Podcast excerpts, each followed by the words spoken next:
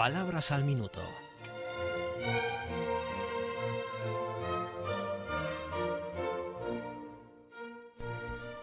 Hola a todos. Este pequeño espacio radiofónico es un modesto intento de añadir historia a nuestro conocimiento de las palabras. Hay quien afirma que la etimología, especialidad lingüística que estudia el origen de las palabras según la academia, es la madre de todas las ciencias y bien podría defenderse la tesis.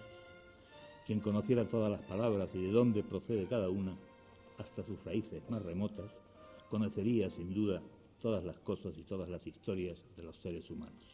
Pagar el pato no es una forma antigua de indicar que a alguien le toca pagar las consumiciones, es decir, el pato que acabamos de comernos. Pato aquí es una pronunciación vulgar de la palabra pacto, es decir, convenio, acuerdo. Pagar el pato es pagar, sin motivo ni razón, las consecuencias de algo en que no hemos intervenido ni tenemos culpa.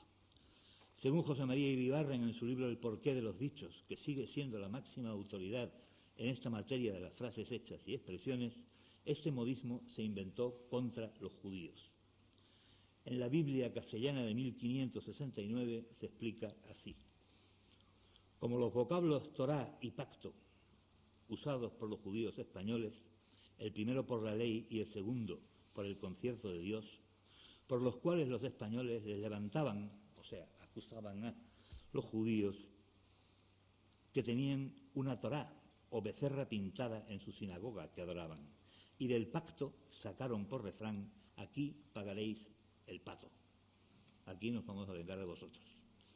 En cuanto a la palabra Torah, los cristianos dieron en decir que los judíos adoraban en sus sinagogas a una tora o novilla y en algunas fiestas populares hacían mofa de ella.